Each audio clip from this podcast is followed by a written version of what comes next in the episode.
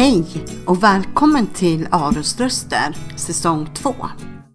När eh, det här avsnittet spelades in så var det den 8 februari och exakt en månad efter det, den 8 mars, så opererade jag båda mina knän och fick nya knäleder. Och faktiskt så var det så att avsnittets gäst var min narkosläkare som jag hade samtal med inför operationen. Vi hade en liten aning om att det skulle bli så när vi spelade in det här. Den jag träffade heter Lennart Klar. En initiativtagare och en ambassadör kan man säga till nätverket Vänliga Västerås. Och de gör mycket för stan. Bland annat så har de något som heter Ljusfesten. Och i år så var det den 26 augusti. Tyvärr hann inte det här avsnittet läggas upp. Men eh, det kommer fler ljusfester och det är som sagt var Vänliga Västerås som arrangerar det runt Östermälarstrand. Kanske så var det någon av er som var där. Lennart Klar, det är också den här karln som eh, cyklar omkring i en gul velomobil. Ja, det heter så. Du kanske ser, har sett honom paddla kajak i Svartån eller skrinna på isen på Mälaren. Och Mälaren, det är någonting som man har stor kärlek för. Och sen älskar han Västerås, fast han är hälsing. Ja, om gemensamma nämnare och hans engagemang i körsång och hur han tycker att man ska vara vänlig och heja på folk. Till exempel i hissen när det är så lite pinsamt. Om det går att höra om i det här avsnittet så jag säger välkommen Lennart Klar och tack för att ni lyssnar.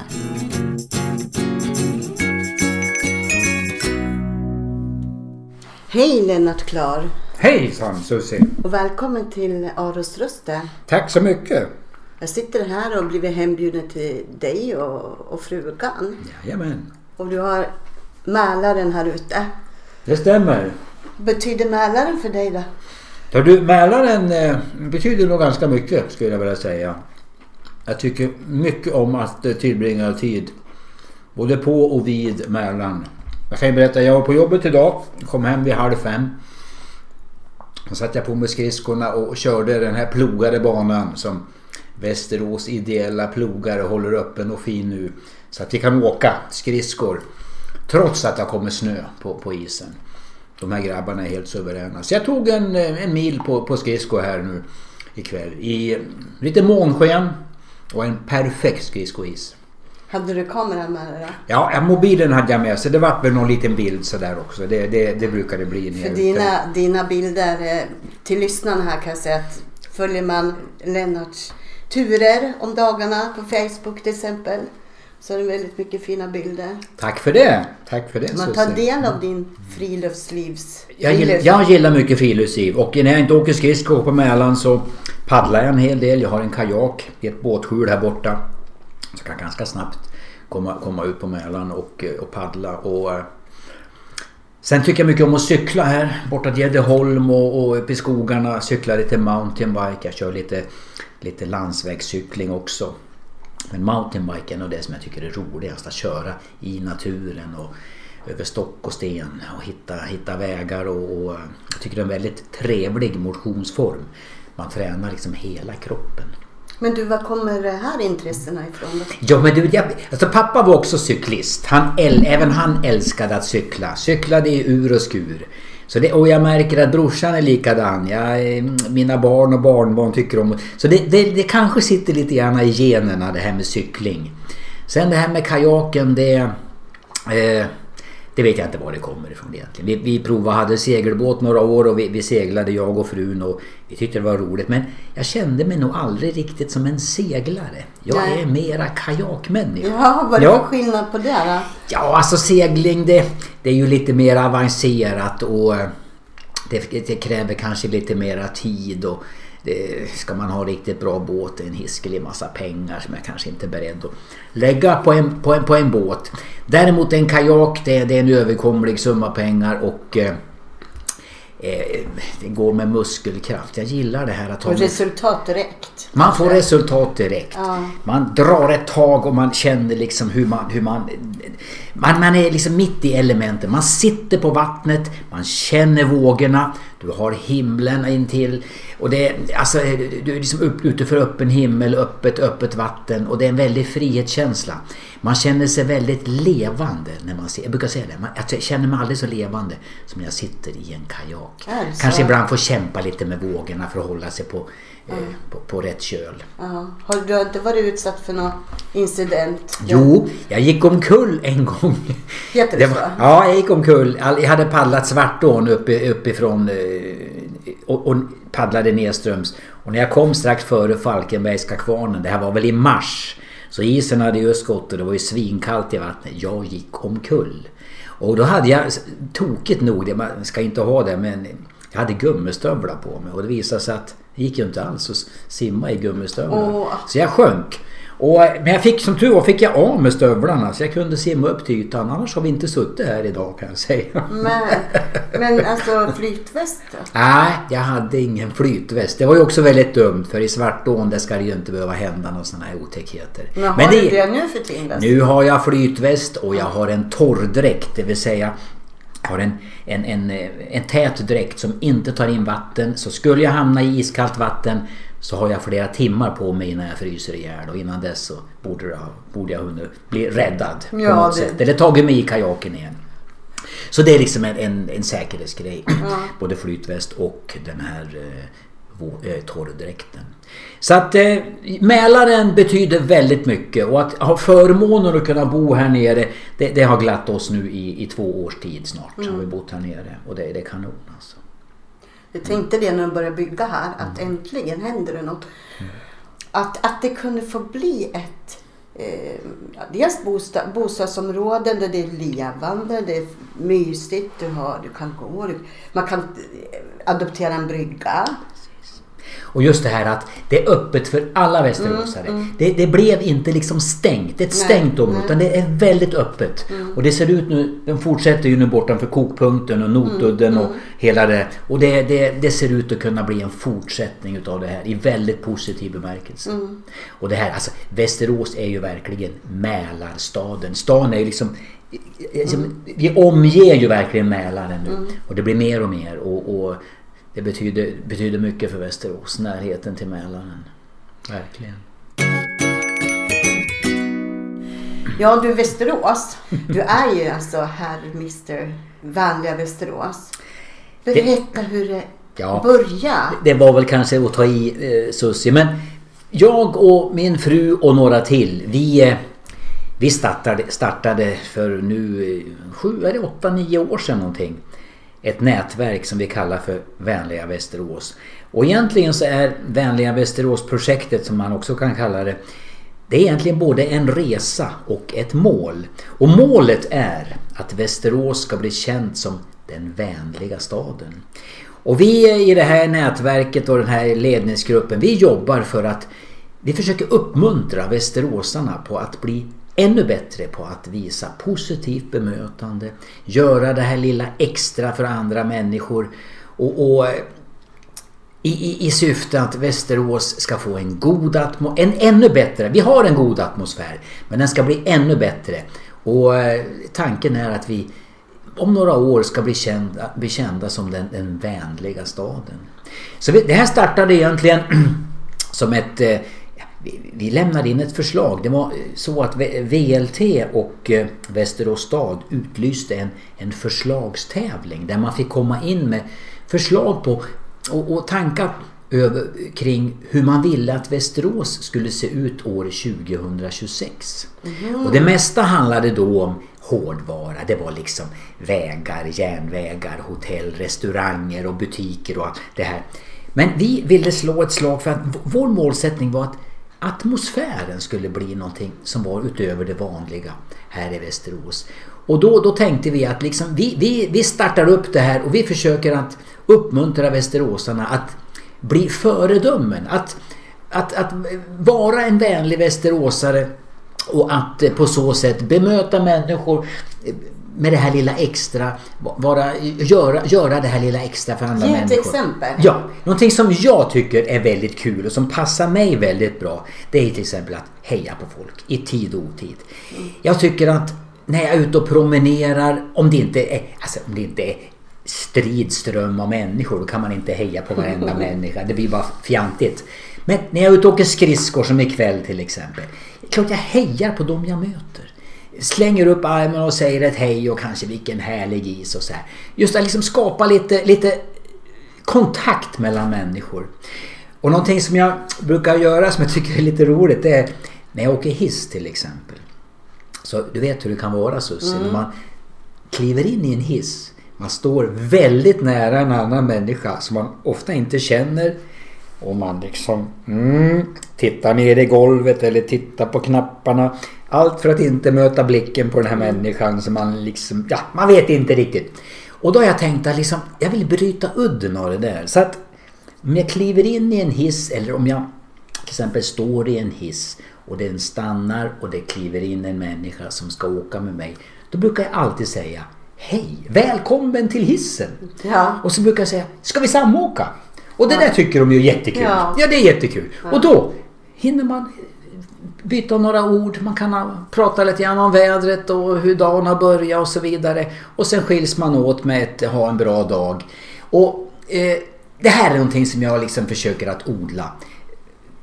Ögonkontakt med människor, morsa, eh, gärna, gärna prata några extra ord. Och det är ju så här, vi, vi människor är ju lite olika. Men det här är någonting som passar mig väldigt bra. Mm.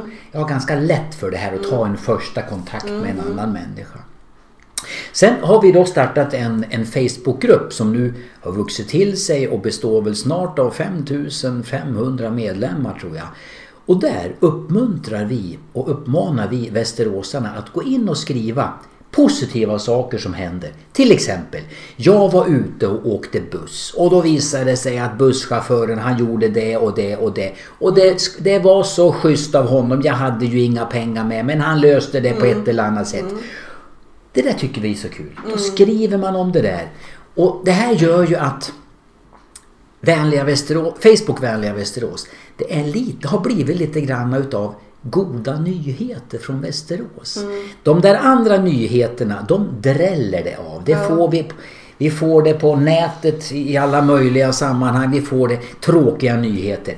Vi vill vara goda nyheter från Västerås och vi är jättenoga så fort det kommer upp någonting negativt på vänlig... Alltså det är klart folk får gnälla och klaga på saker och ting. Men inte på vår sida. Nej, inte på er. Där får man inte göra det. För vad händer då? Då jag, Jan-Åke eller Lasse eller jag, vi plockar bort det. Bort, bort, bort. Och en del blir lite förvånade att vi plockar bort, men det gör vi. Så, och vi har det är ju ingen demokrati utan vi har rätten att plocka bort. ja, ja. Det får vi faktiskt. Ja, det är Så här är vi, vi har ju vissa regler för vår Facebookgrupp. Vad är det för regler då? Ja det är till exempel, man får inte skriva någonting negativt. Man får inte klaga. Utan här ska det vara positivt och det ska vara, eh, det ska vara positiva saker. Och vi är väldigt måna om att försöka plocka bort reklam för olika saker. Mm. Det hur, finns, hur går det då? Det går alldeles utmärkt. Mm. Det är väldigt många som vill gå med i vår Facebookgrupp eftersom den är stor. Många vill gå med och de vill sälja saker. Och vi har lärt oss Jaha, att känna... du menar så? Ja, till exempel. Vi, mm. Ibland plock, vi, vi godkänner inte medlemskap. Jag trodde det var i flödet överlag. I, I flödet rensar vi mm. massor. Varje, nej, inte varje dag. Men vi, vi rensar i flödet. Ja. Men vi rensar också när folk söker, söker medlemskap. Vi släpper inte in sådana som vi vet ska låna ut pengar till exempel. Nej. Det, det, de har vi eh, avslöjat. Sen fanns det några tjejer som skulle sälja Nike-skor. De där lärde vi oss hur, hur de såg ut. Och det finns, fanns de som skulle skänka bort datorer och allt möjligt tjafs. Vi började lära, lära känna dem där. Vi kände igen dem på, på sättet som de publicerade sig på, på uh, Facebook. Och uh, de kommer inte med i Det är bra tips. För mm. jag tänkte, det är tråkigt om det kommer in Det är det. Oseriöst. Det är jättetråkigt. En gemensam nämnare som du och jag har. Mm.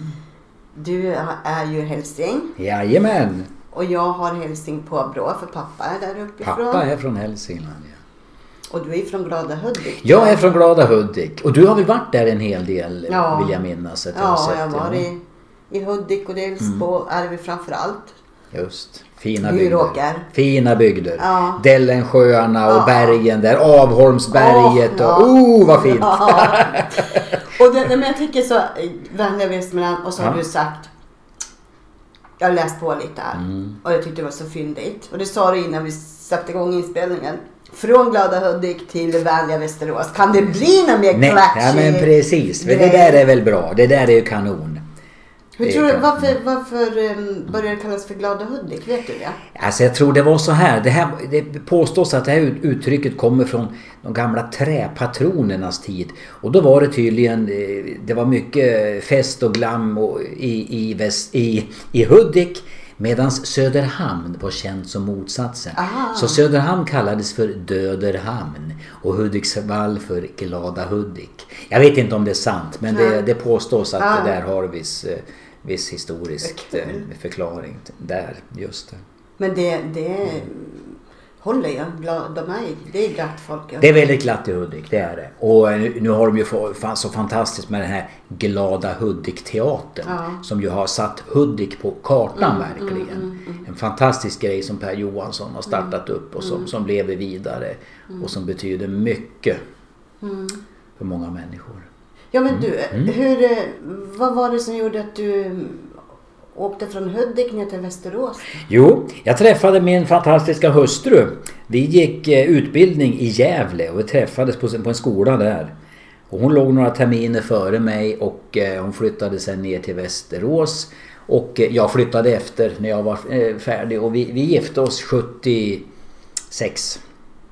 Gifte vi oss. Och, eh, så att orsaken till att jag är i Västerås, det är min hustru. Och jag tänkte så här att när jag kom ner till det här platta landskapet och tyckte liksom jag saknade bergen där hemma. Och Ja. Här står man väl ut högst ett par år. Ja. Sen drar man väl hemåt igen. Ska väl försöka få med frugan uppåt Hälsingland, Hudik kanske. Men så blev det inte. Utan jag har alltså upptäckt att eh, här är det fantastiskt bra att bo. Och jag älskar verkligen den här staden och eh, tycker att den har utvecklats något så fantastiskt fint. Så att det finns ingen målsättning att flytta hem till Hudik igen. Utan Men du, men hur länge har du bott här Stefan? Mm. Sen 76 har jag bott här. I över 40 år då? 40, Mm, ja, 40, 40 år förra året. 41 Då har ju år. du varit med och sett hur mycket det har utvecklats eller förändrats. Ut, alltså utvecklingen här är ju fantastisk. Dels har vi blivit Mälarstaden. Jag tycker vi har ett mycket öppnare klimat. Vi har ett fantastiskt kulturutbud. Jag älskar att gå på musik. Jag går ofta på, på Konserthuset. Jag gillar Björn Karlssons initiativ. Både på, nere vid kajen och Intiman. Jag går dit så ofta jag kan. Jag vill stötta Björn i hans arbete. Och jag tänker nu på det här de har startat upp, han och Robert Smith. De har öppet nu på kvällarna, nattöppet för, för hemlösa. Ja. Här nere också i, i, i våra kvarter. Västerås city har utvecklats Eller hur? fantastiskt. Ja. Resta- eh, utelivets, restauranglivet, kaféer Ja. Och parkerna. Alltså jag älskar att cykla genom stan, promenera genom stan och jag gör det flera gånger i veckan. Och jag, jag njuter. Ta, ta den här julbelysningen Mm. i city. Våra lampor, belysningarna, rådjuren, varmt. hjortarna. Längs Svartån, nere mot slottet, vi, vi, eh, me- mellan stadshuset och teatern. Det är så vackert. Mm. Verkligen. Västerås är en av Sveriges bästa städer. Jag är helt övertygad om det. Det skriver jag också under på. Det är bra. Och nu har vi blivit skridskostaden också. Ja men det har ju varit, alltså proffsskridskostadion var det förut med Pollux. Okej. Hur har du med sportintresse då? Sportintresset är väl sådär. Jag, jag idrottar väl inte direkt. Jag har inget bollsinne. Jag går ibland och tittar på bandy. Jag kommer ju från det stora eh, eh, bandylandskapet. Hälsingland. Vilket håller du på där då? Eh, ja, alltså det... det Allt eftersom Ja, de det är väl kanske, vinner. det kanske är Edsbyn, Bollnäs. Jag Ljusdal då? Ljusdal kanske också. Ja, som du hör så svävar det lite grann. Ja. Men alltså, jag har alltså flyttat från eh, Sveriges eh, bandylandskap ner till Sveriges bandystad. Vilken annan stad har två lag i högsta serien? Ja, det är det är. Västerås, Tillberga och VSK. Och jag tycker det är kul att följa. Jag går inte på så mycket matcher men jag läser Anders Livs blogg som är väldigt intressant. Han är ju en nestor på att beskriva bandy och han kan ju all historia. Så att, och sen går jag och tittar på några hockeymatcher med VIK varje år. Det gör jag. Mm.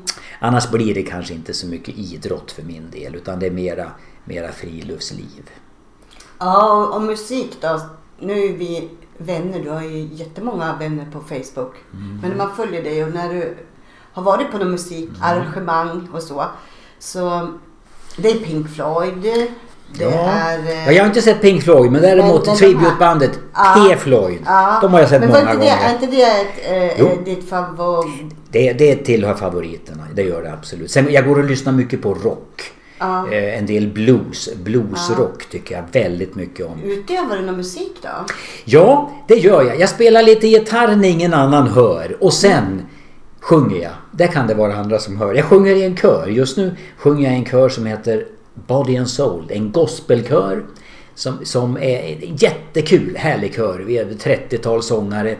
Och eh, sen... Eh, jag har sjungit i några andra körer också. Västerås folkkör. En gospelkör i Pingstkyrkan. Jag har sjungit i eh, Kella Näslunds Sing och alla. De, alla de här körerna var jätteroliga. Just nu så känner jag att det är gospeln som ligger mig närmast om hjärtat. Det passar nog min röst och min sångstil bäst. Så att eh, jag kommer nog att bli kvar i, i, den här genren ett tag till. Hur ofta tränar ni? Repar Vi, ni vi, vi repar en gång i veckan, varje måndag. Ja. Och vi hade en fantastisk historia här nu som vi fick vara med om. Varje, varje vinter så, så är det en gospelsamling i, i Stockholm. Och den, var nu, den har varit på Konserthuset sedan 90-talet. Man samlar körer från hela Sverige. Och vi var 1300 sångare som fick vi har övat hemma i våra körer, vi har suttit hemma med våra, eh, to, våra stämfiler och övat. Sen åker vi till Stockholm, övar hela dagen tillsammans med stora artister som Samuel Ljungblad, Oh, wow. David Frazier. Och sen hade vi en konsert på kvällen. Och då var vi alltså 1300 sångare, det var 500 i publiken, vi fyllde hela estraden och vi fyllde hela första läktaren i Konserthuset. Så publiken på 500 personer där nere, där nere, de var omringade av oss sångare och vi gav järnet i en och en halv timme tror jag det var. Ja. Och det här hoppas jag på kunna, kunna vara med om nästa år också. Vad häftigt. Mm. Jätteroligt.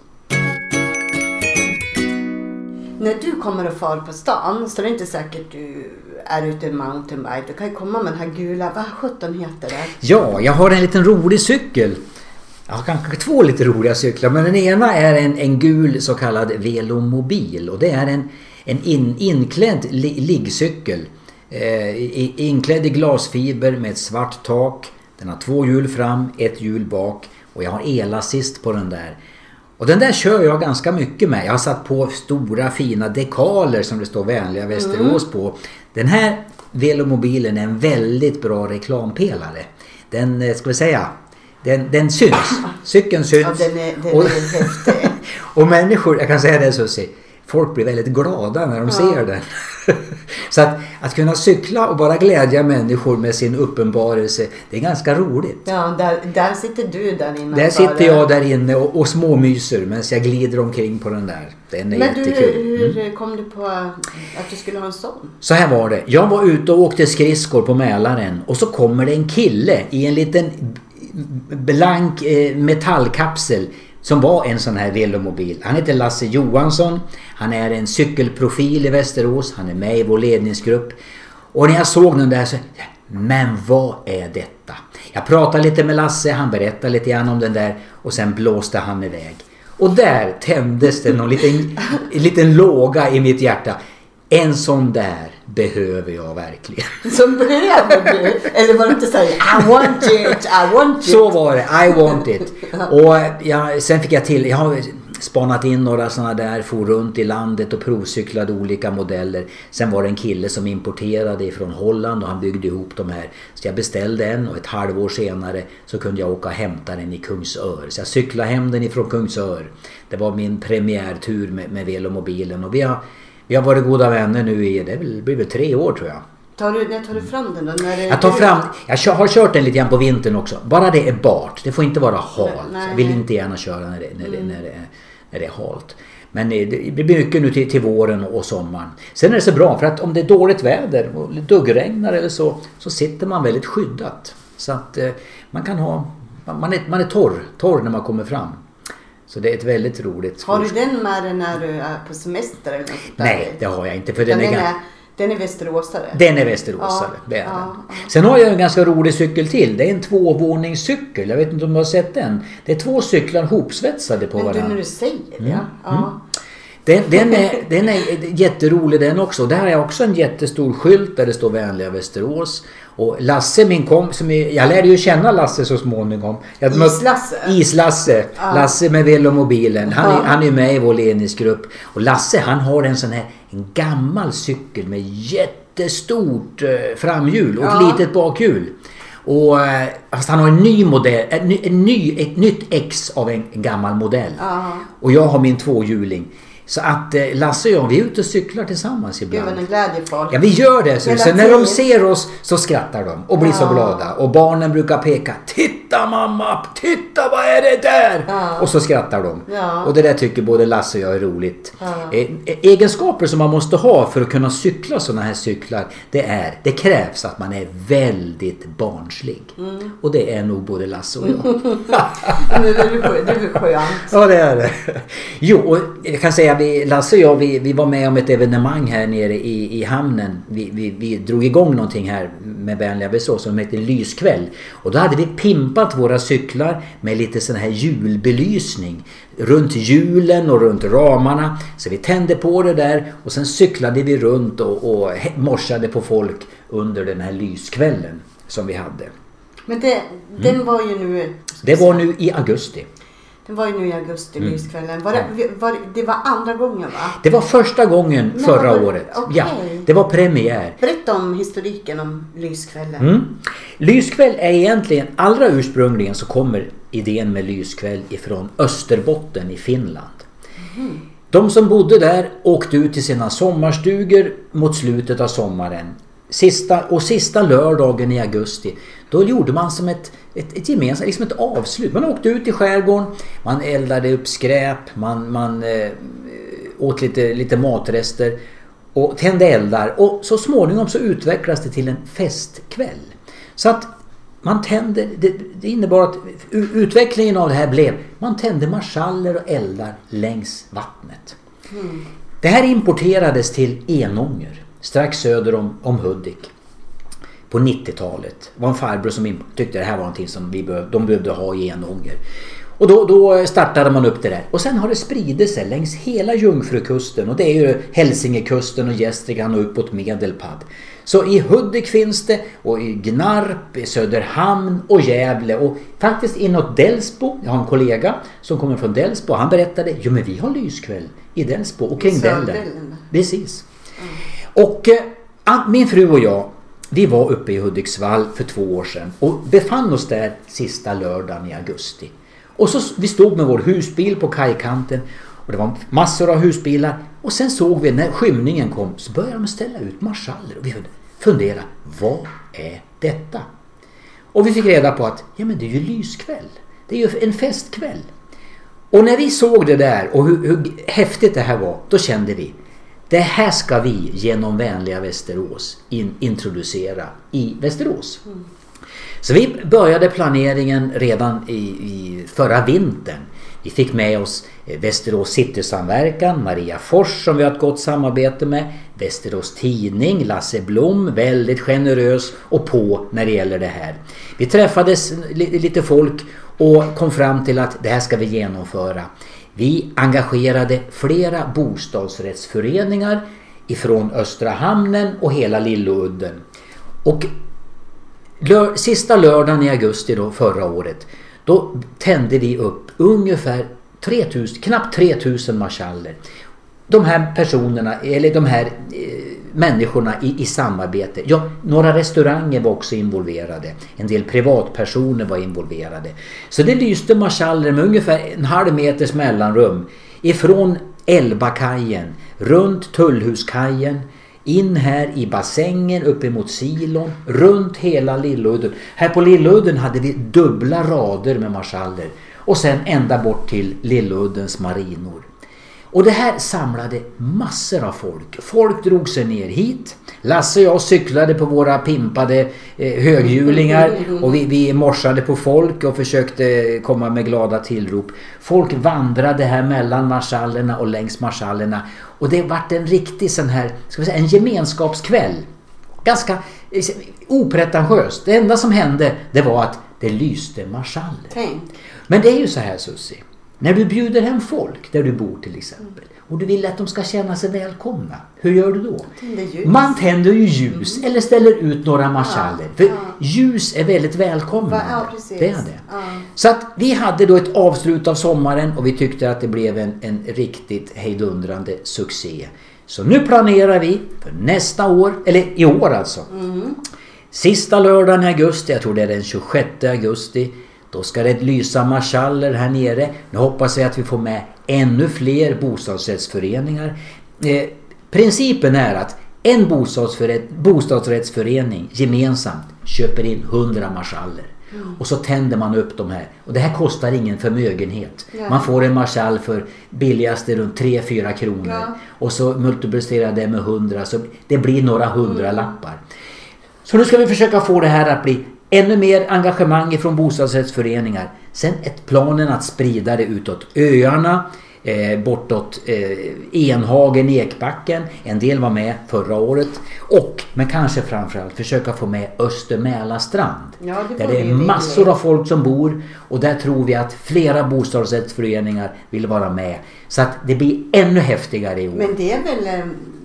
Det verkar inte omöjligt. Det tror inte jag heller är omöjligt. Absolut Vi inte. träffade folk när vi hade den här kvällen förra året och det var några som sa Ja vi bor ju borta på Östermälarstrand. Vi vill ju också vara med Förstå på det här. Vad snyggt Precis. att se över Och sen att de kanske det här. Precis. Ja. Och kanske sen cykla hela den här sträckan Ja. eller promenera. Ja. Rederi Mälarstaden, de som driver båtlivet här. De hade en festkväll ute på Elba. Ja. Nej, Östra Holmen, förlåt. Ja. Där de tände marschaller och sen åkte de sakta med släckt belysning ifrån Östra Holmen sakta in här. Och de, Niklas och Marie som driver det här har berättat fantastiskt fint det var med alla marschaller som man såg. Så vi tror också att många nu kanske kommer att välja att eh, kanske ha en liten picknick här nere. Kanske åka ut med sin båt och kanske glida runt och, och titta på alla marschaller. Och kanske boka plats på restauranger. Tanken är att västeråsarna ska ner till Mälaren vid lyskvällen och här ska vi ha härlig gemenskap. Där har ni. Lys, lyskvällen är, man säger adjö till sommaren men man har, gör det på ett mysigt sätt tillsammans med massa roliga människor glada, som blir glada om inte annat. Precis. Så vänliga Västerås Mm. har nu lyskvällen.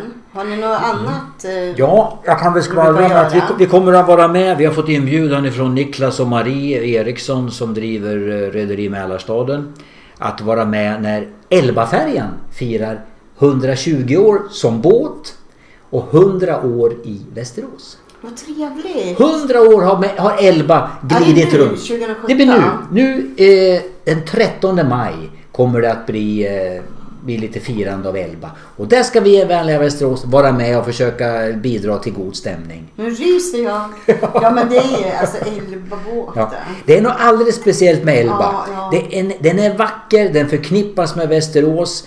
Om du ska, se, du ska se sommarbilder från Västerås så är det ofta med Elbafärjan. Mm. Den är liksom en symbol för Västerås. Och västeråsarna är ju mer eller mindre uppväxt med det på, Precis. på något sätt. Precis. Både min pappa när han var väldigt ung och kom hit så har han varit hopplandkalle. Brorsan var det när han var tonåring. Varför blev inte jag det? Ja, nej, jag blev inte det. Du får väl jag åkte, höra. mycket ut dit och badade i alla fall på, på um, Österholmen. Men du, man kunde även vara på Västra Holmen på den tiden. Okej. Dit går det inga turer nu tror Nej. jag. Utan det är väl till Östra och möjligen till Elba. Sen är det ju en hållplats nu även borta på eh, i. Ja, det är jättebra. Och sen borta på Lövudden. Ja, det är toppen. Eller Johannesberg kanske. Ja. Johannesberg, förlåt.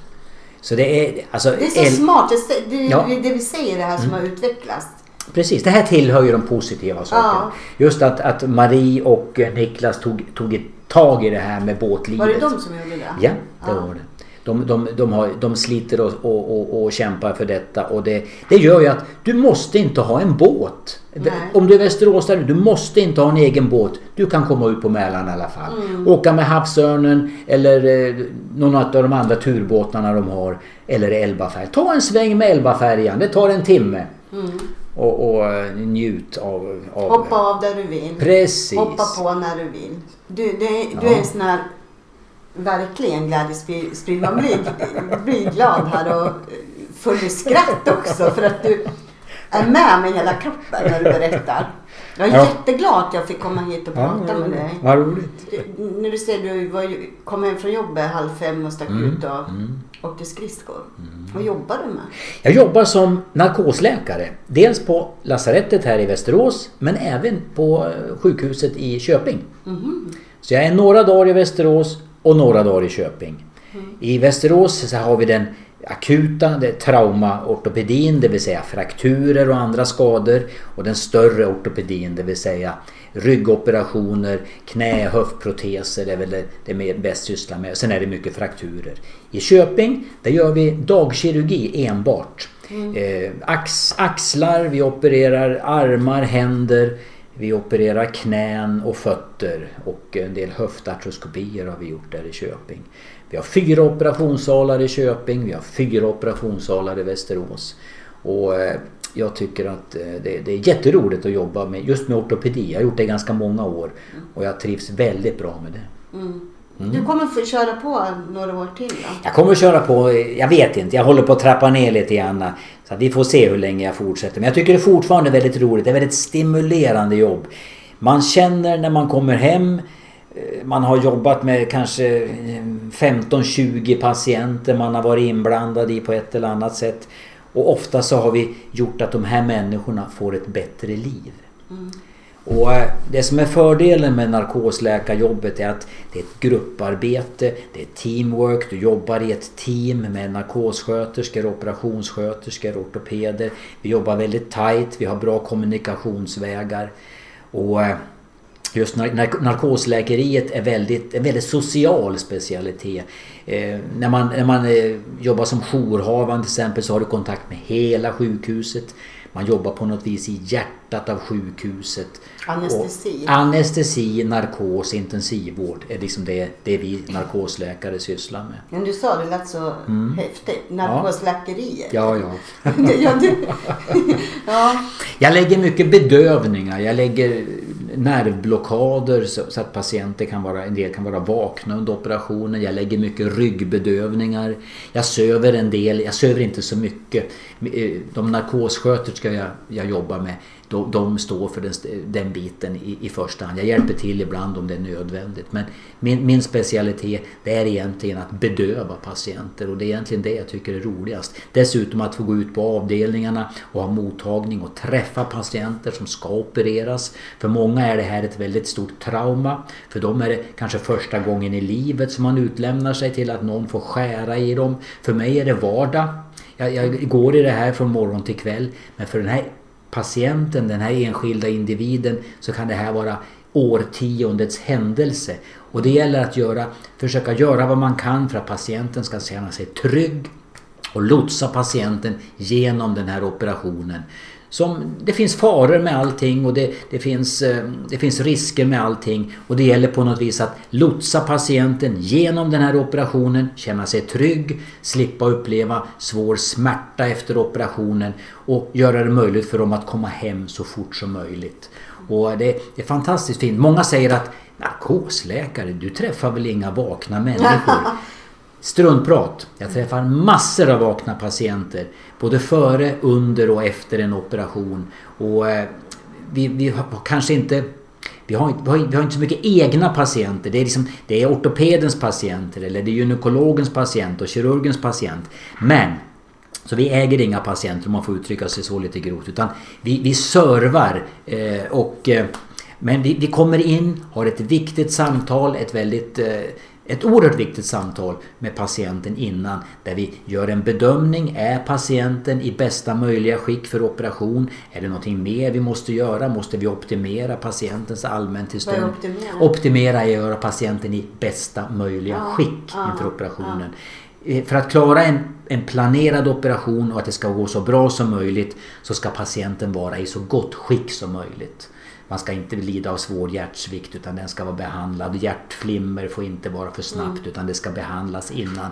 Så att patienten är så stabil som möjligt för att det ska ha så, så lite risker som möjligt. Vi vill inte orsaka skada. Vi vill att patienterna ska få ett bättre liv efteråt. Och vi måste till väldigt stor del i vårt, vårt jobb är att undvika att skada patienterna utan bara göra nytta. Mm. När vi, när vi sitter här, mm. idag om en månad, idag när vi spelar in det här så är det den 8 eh, februari. Om en månad kanske det är du som är min narkosläkare när jag ska göra min, operera mina knän. Så kan det bli. Susie. Alla fyra lederna. Vi ska göra vad vi kan. Du, tack så hemskt mycket att jag, att jag fick eh, träffa dig och igen. Alltid lika roligt. Kul. Innan vi avslutar tänkte jag att du skulle få avrunda med lite reklam för Vänliga Västerås. Tack för det Susie, ja, det var väldigt schysst av dig. Då tycker jag att som västeråsare, visst kan man väl låta bli att vara med i Facebookgruppen Vänliga Västerås. Men jag kan säga att det är verkligen ingenting som vi kan rekommendera. Därför att du går miste om väldigt mycket goda nyheter. Du går miste om att ta del av det positiva som sker i vår stad. Så självklart ska du gå med i Facebook Vänliga Västerås. Du är så välkommen. Och vinka till Lennart när ni ser en gul, vad heter det? Vel Velomobil. Velomobil eller en hög cykel som fastsvetsad när han åker med islasse i hans veterancykel. Eller morsa på Lennart på isen, han blir jätteglad. Eller när han paddlar kajak i Svartå. Till exempel. Ja. Bra. Vi säger så. Det gör vi. Tack Susie. Tack. Hej. Hej. Nu ska du få lite påtår.